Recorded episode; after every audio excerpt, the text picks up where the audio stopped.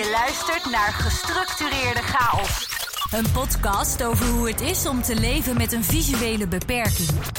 Hier is Sander van Merendom. Ja, daar zijn we weer. De poorten zwaaien weer open naar deze show. De week is weer voorbij. Dus gaan we het ook weer bespreken. En kun je ook weer meeluisteren wat we weer hebben beleefd en wat we gaan bespreken. Allereerst weer de vraag die ik ga beantwoorden. Waar ben ik trots op? Wat is positief gebeurd deze week? En natuurlijk deze show, dat we dit week iets gaan doen. En verder dat de website steeds beter komt. Dus dat eventjes allemaal ter informatie. Dat is hetgene wat ik te melden heb qua trotsheid. En dat ik ook uh, goede berichten heb gehad van het UV. Dat ik gewoon creatief kan blijven in mijn hoofd. En dat ik gewoon met heel veel energie met deze show bezig kan gaan. Onder andere. En met andere projecten. Waar ik later in deze show nog even op terugkom. In het blokje waar ik bespreek wat ik deze week zo gedaan en beleefd heb. Gestructureerde chaos. De podcast die orde op zaken stelt. Deze keer gaan we het hebben over instellingen en instanties die je begeleiden. En die vooral specialistische kennis hebben op het gebied van hoe je een blinde of slechtziende begeleidt. En ook mijn ervaringen hiermee in het verleden. Want mijn ouders wisten van al op mijn vijfde dat ik slechtziend was. Toen ontdekten ze dat ik de oogaandoening heb die ik heb. Kortweg uh, genoemd. Wat je moet vergelijken met een koker van de wc-papier. Maar daar moet je het mee vergelijken en dan ook heel wazig. Dus leg er ook nog iets op, een papiertje of zo. En dan heb je ongeveer wat ik zag. En die koker is steeds kleiner geworden. Want op dit moment zie ik alleen nog maar 1% met mijn linker oog. Dat is handig om even van tevoren te weten. Maar goed, mijn ouders hadden ook geen ervaring met hoe het is. Uh, en wat er bij komt kijken bij iemand die slechtziend is. Hoe begeleid je die persoon? Dus toen hebben ze allerlei onderzoeken gedaan met mij. Dat was rond de basisschooltijd bij. Ik denk toen nog Theo van Convergel. In Graven zaten ze toen. Al onze werker, fysiotherapeut voor mijn houding. En ook uh, kreeg ik toen begeleiding op school. Dat heb ik altijd gehad. Dat is ambulante begeleiding. Of eigenlijk ambulant onderwijskundige begeleiding. Die kreeg ik vanaf groep 2, denk ik. 2, 3, zoiets, denk ik. Die kwamen een paar keer per jaar op school om ook mijn docent, mijn leraar te helpen van... ja, hoe gaat het nu, wat voor een begeleiding heeft hij nodig en hoe pakken we dat aan? Dus ik kreeg dan ook een tafel met opstaande rand en een in ieder geval een lamp. Het was een rode lamp. Maar daarmee kon ik dus goed, goed zien. En ik zat toen ook vooraan in de klas. Dat bleek dat het helemaal niet nodig was. Kon ik ook prima achteraan zitten, maar goed. Dat wisten ze misschien op dat moment nog niet. Toen hadden ze misschien nog niet die kennis. En ook ging ik één keer per jaar, daar bewaar ik hele goede herinneringen aan. Later werd het, uh, meer dagen. Naar een cursus voor andere mensen. Lotgenoten zouden dat nu noemen. Maar in ieder geval andere mensen van mijn leeftijd, mensen. Kinderen, kan ik beter zeggen, denk ik. In ieder geval die ook op het reguliere basisonderwijs zaten en die dezelfde leeftijd hadden. En we gingen altijd wat, wat dingen doen. En de ouders hadden daarnaast, kregen daarnaast een stukje uitleg of zo. Dat, dat was het op dat moment. En in groep 7 werd het meer, die cursus. Toen waren er twee of drie dagen. Toen gingen we ook uh, dingen met verkeer doen. Kregen we mobiliteit, oriëntatie en konden ook ons uh, verkeersdiploma halen. Plus, zoals eerder gezegd, uh, kreeg ik vanaf groep 5 ook mobiliteitsinstructie thuis. Omdat ik natuurlijk nachtblind ben. Even ter informatie, nachtblindheid is dat je niks ziet in het donker. Oftewel, dat kun je zien, je kunt in het donker zien dus doordat je staafjes werken. Ja, je staafjes, want daar zie je zwart en wit mee. En die doen het bij mij dus niet. Dus daarom uh, kreeg ik op het begin eerst daar in het donker, dus stoklooples. Mocht je willen weten hoe je dit aanpakt, luister dan vooral mijn aflevering terug waarin ik dit vertel. Aflevering 2 vooral. Die gaat hierover hoe je dit aanpakt, hoe je dat begint. En dan antwoord die vraag graag op een ander moment. Nog even, dat is een kleine moeite. Dus dat soort begeleiding kreeg ik ook. In groep 8 werd die cursus in Graven werd een week. Om, dat, om mij voor te bereiden ook op het voortgezet onderwijs. En wat ik allemaal ging doen. Dus toen moest ik ook huiswerk maken. Ik had een CITO-test mee. En uh, sporten deden we altijd. We gingen ook zwemmen s'avonds. Ja, daarna mocht het niet meer vanwege de veiligheid. Dat vond ik heel erg jammer. We gingen naar Nijmegen toe, ook met de bus. En ook naar het regelcentrum al daar. Om daar kennis te maken. En dan kijken wat de hulpmiddelen zijn en zo al. Dus dat was heel leuk. En dan s'avonds waren we altijd een klooien. Ik heb er ook goede tijden leren kijken. Ze hebben er ook helaas besmet met het virus van goede tijden kijken.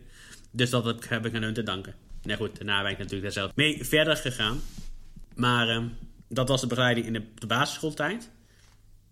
En daarna ging het ook verder op het voortgezet.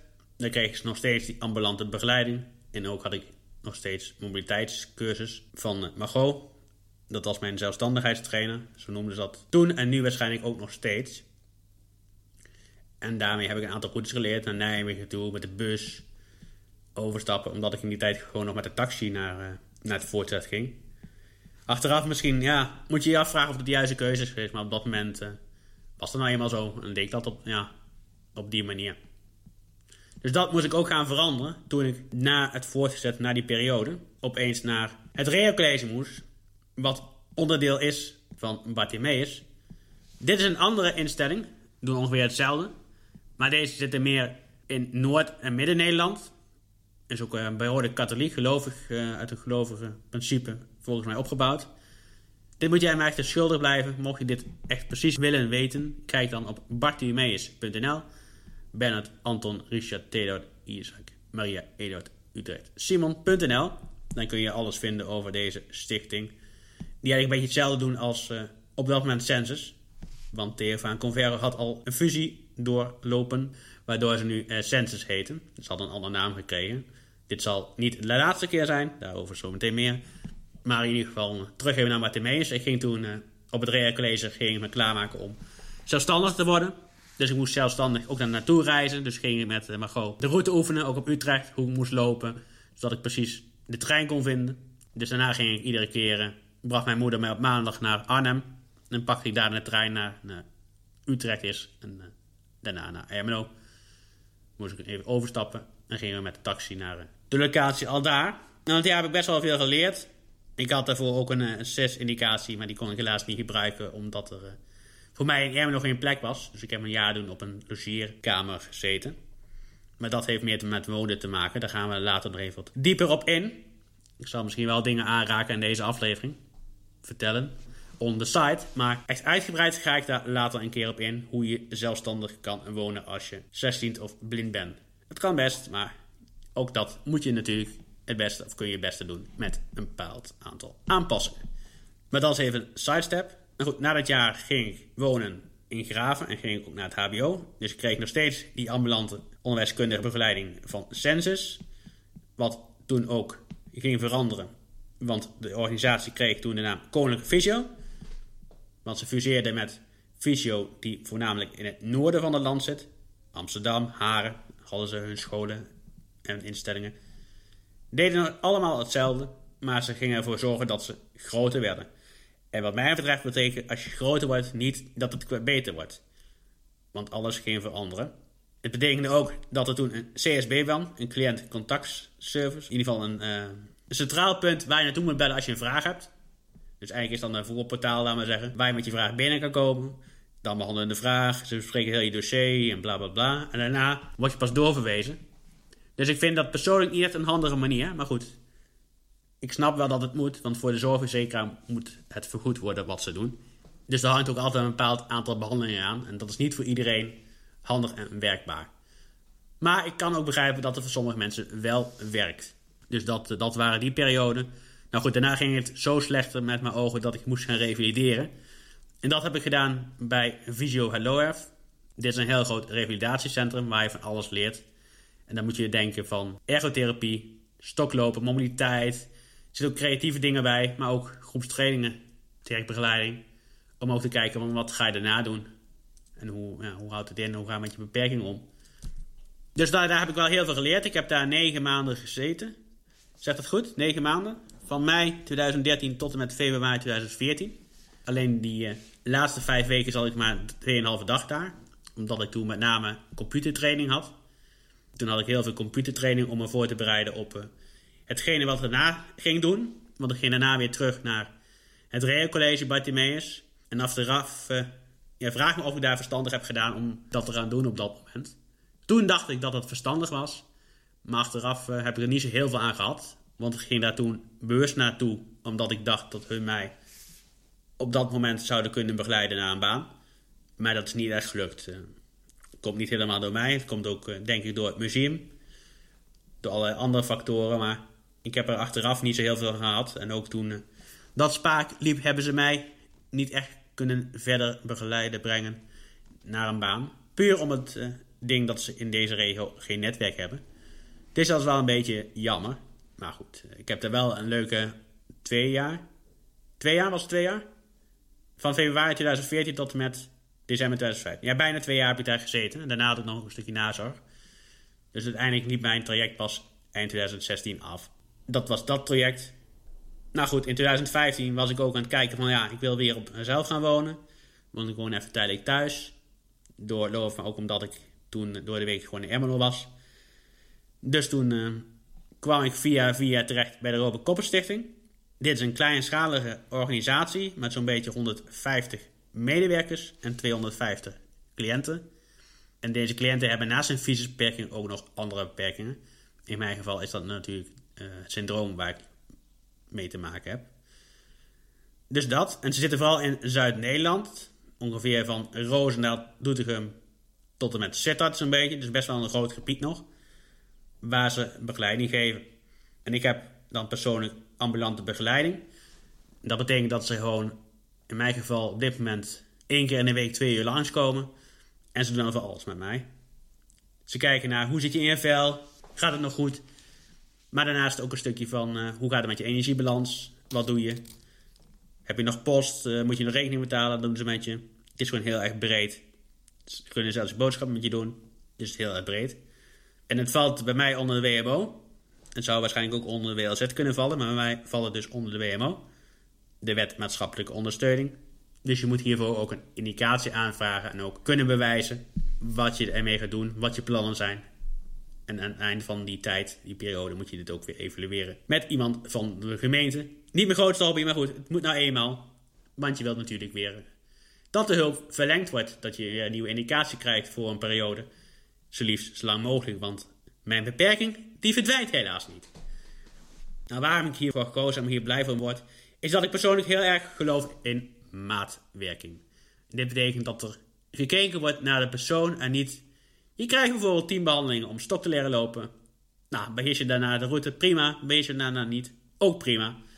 Dan mag je het lekker zelf uitzoeken. Nou goed, daar schiet je natuurlijk helemaal niks meer op. Dus zij kijken meer naar wat, wat wil je zelf, wat kunnen we je bieden. En uh, ja, meer op de creatieve manier, denk ik. En dat, uh, dat vind ik wel heel prettig.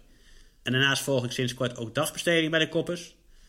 Maar hier ga ik later nog wat uitgebreider op in van wat is de historie hiervan? Wat zijn de verschillende dagbestedingen die je überhaupt hebt, hè? die je überhaupt hebt in Nederland?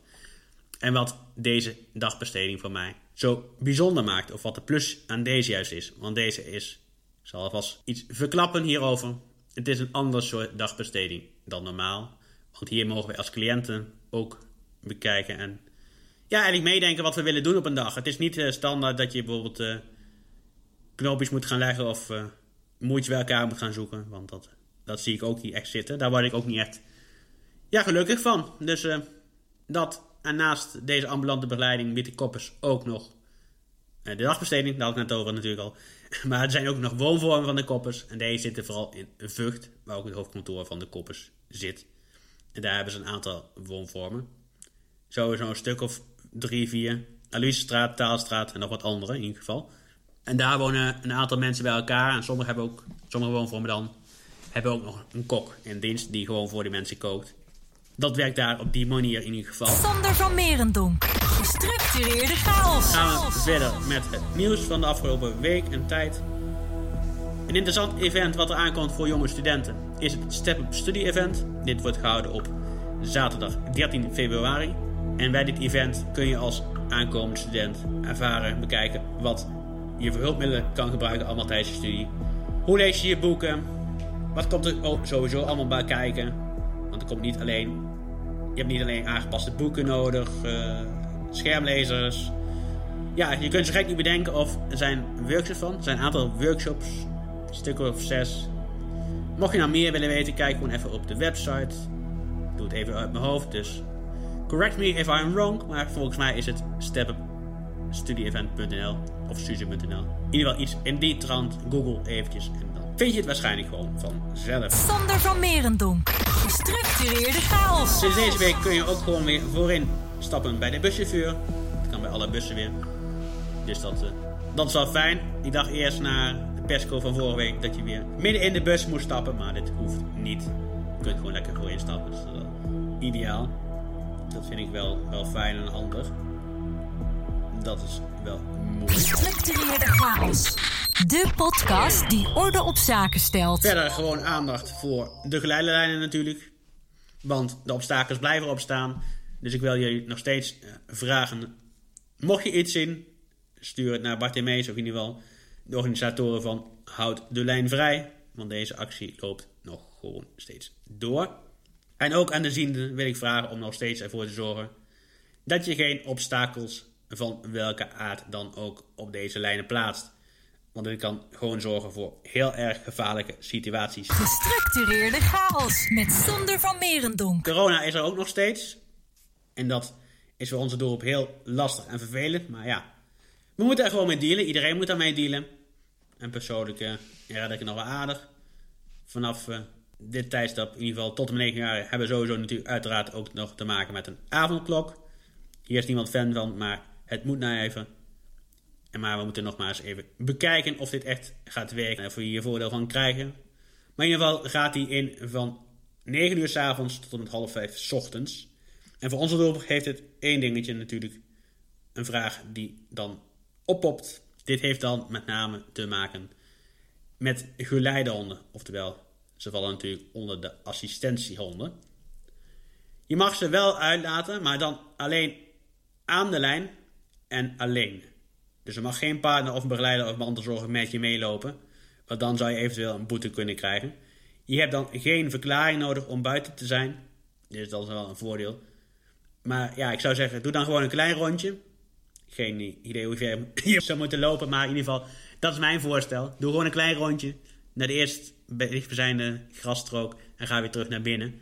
Maar goed, dat, uh, dat laat ik aan ieder voor zich over. Dat moet iedereen voor zich weten.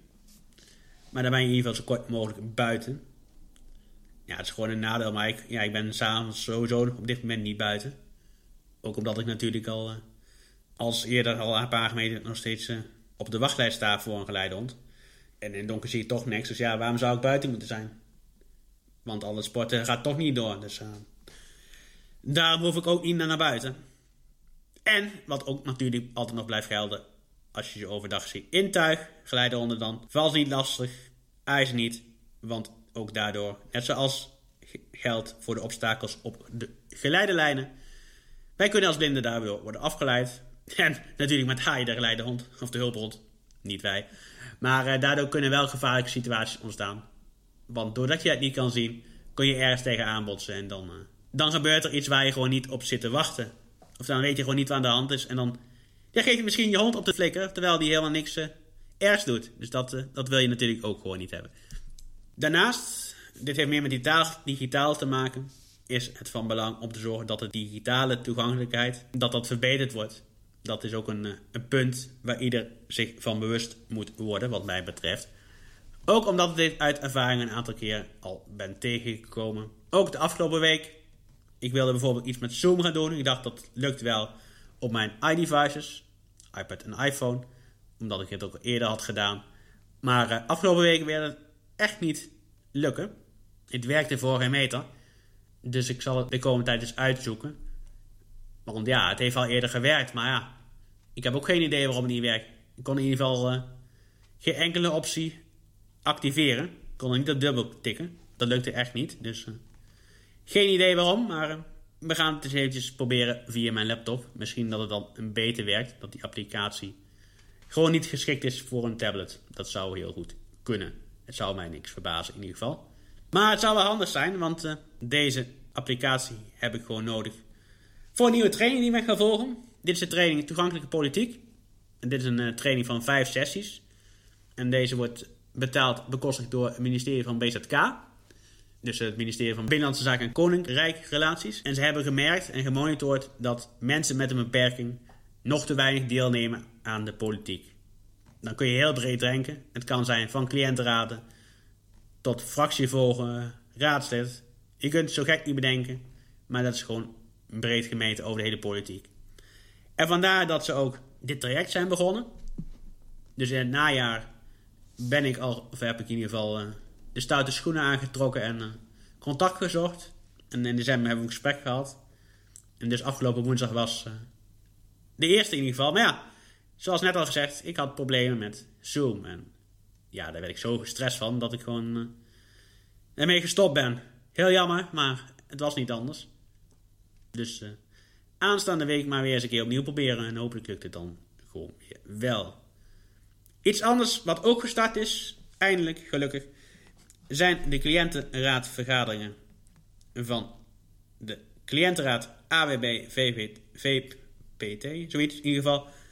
Maar in ieder geval, deze cliëntenraad voor mensen die ambulante woonbegeleiding krijgen van de Robben Stichting, waar ik het net al over had. En deze is omdat ze ook belangrijk vinden dat de cliënten inspraak hebben in het beleid wat ze uitvoeren. Dus uh, vandaar. En ze zijn opnieuw gestart. Ze hebben ze opnieuw leven ingeblazen. En ze wouden van ieder AWB-team een lid hebben, iemand hebben. Ze bieden dit aan in Vught, Breda, Sittard en Nijmegen dan, waar ik onder andere onder val. Dus uh, met name zit ik daarin voor die cliënten, dus uit het team Nijmegen. Dit is ook een heel breed gebied, want dit gaat van Noord-Limburg tot uh, Doetinchem, dus ook best nog wel breed. En ik doe dit gelukkig samen met, uh, met een vriendin van me, dus dat, is, dat scheelt op zich wel. Want dan kun je ook samen voorbereiden en kun je sparren en kijken of je op dezelfde lijn zit. Want je zit er uh, voor één team, dus het is wel handig dat je kan bonden. In ieder geval dat je op één lijn blijft zitten. Dat is wel, wel handig. Ja, waar ben ik verder aan bezig met die twee dingen? Natuurlijk met deze show. En uiteraard mijn goede voornemen, het meer bewegen. Zorgen dat er meer afgaat. Nou, er is al twee kilo af, dus dat is op zich wel positief. Ik voel me al beter, meer energie. En op dit moment sta ik uh, twee keer in de week op de cross trainen. Ik wil naar drie keer toe, maar het is nu twee keer. Een sessie van 15 minuten en dan... Ja, mijn vader heeft het tweede programma ingesteld. Ik durf niet te zeggen wat de wattages hiervan zijn. Maar uh, het is op zich nu wel te doen. En als het zo doorgaat, gaan we weer wat verzwaren, denk ik. Dus dat is uh, op zich wel positief. En na gewoon meer buiten lopen. Proberen meer stappen te zetten. Dus kijken hoe ver we gaan komen. Richting de 10.000. Dus dat, dat is ook positief. Ja, en verder gewoon, gewoon rustig blijven en afwachten tot, tot we de vaccinatie gaan krijgen. Hè?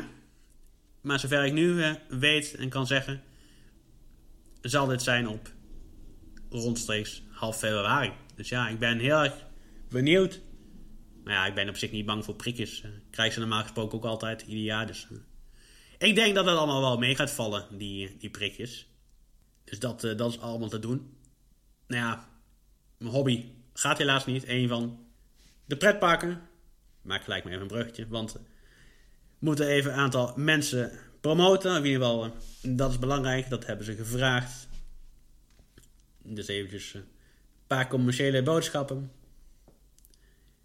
Er zijn in het land op dit moment heel veel podcast-pretpark. Of in ieder geval pretpark-podcasts. Excuseer me. Pretpark-podcasts. Waaronder recent eentje is gestart van degene die mijn logo heeft gemaakt. Nicky Steenkist. Dit is de Upperlot podcast. Deze gaat over Universal. Dat alles met Universal. Even voor de duidelijkheid, Universal is onder andere een filmproducent, bekend van onder andere King Kong, Jurassic Park en dat soort dingen. En ze hebben recentelijk hun eerste aflevering released. Deze gaat over Super Nintendo World. Te vinden op alle plot, uh, in ieder geval platforms, mag ik zeggen. Waar je podcast op kan luisteren. Maar uh, ja, het is een heldere podcast, wat ik nu kan zeggen. Dus dat wil ik er even kort over kwijt. Want dat was de deal. Hij zou van mij de logos aanpassen en dan zou ik de show eventjes reviewen. Dus bij deze, super uh, goede show, interessante show. En het volgende, tweede puntje, dingetje, is dat de podcast ook genoemd wordt op een site van een stichting. Of stichting, in ieder geval een project, wat mensen begeleidt naar werk. Dat heet Empower. Je schrijft het Isaac, Maria, Pieter, Willem, Rudolf. Waar ik ook aan mee heb gedaan. Maar dat loopt een beetje ten einde. Of nou, in Arnhem loopt het minder goed, maar in de Randstad, in Arnhem en eh, Amsterdam en Rotterdam gaat het wel aardig. Leidt het wel tot dingen. Dus dan uh, komt dat ook tot wasdom. Dus bij deze bedankt in ieder geval eh, daarvoor voor dat project ook. Want dat heeft ook wel geleid eh, dat ik weer ben gaan podcasten en deze show gaan uitbouwen. Dus nogmaals, eh, ook bedankt daarvoor. Nou, ik hoop dat je wat van op hebt gestoken van deze podcast. Bedankt voor het luisteren naar deze aflevering van Gestructureerde Chaos. Niets missen van deze podcast? Abonneer je dan nu via de diverse platforms.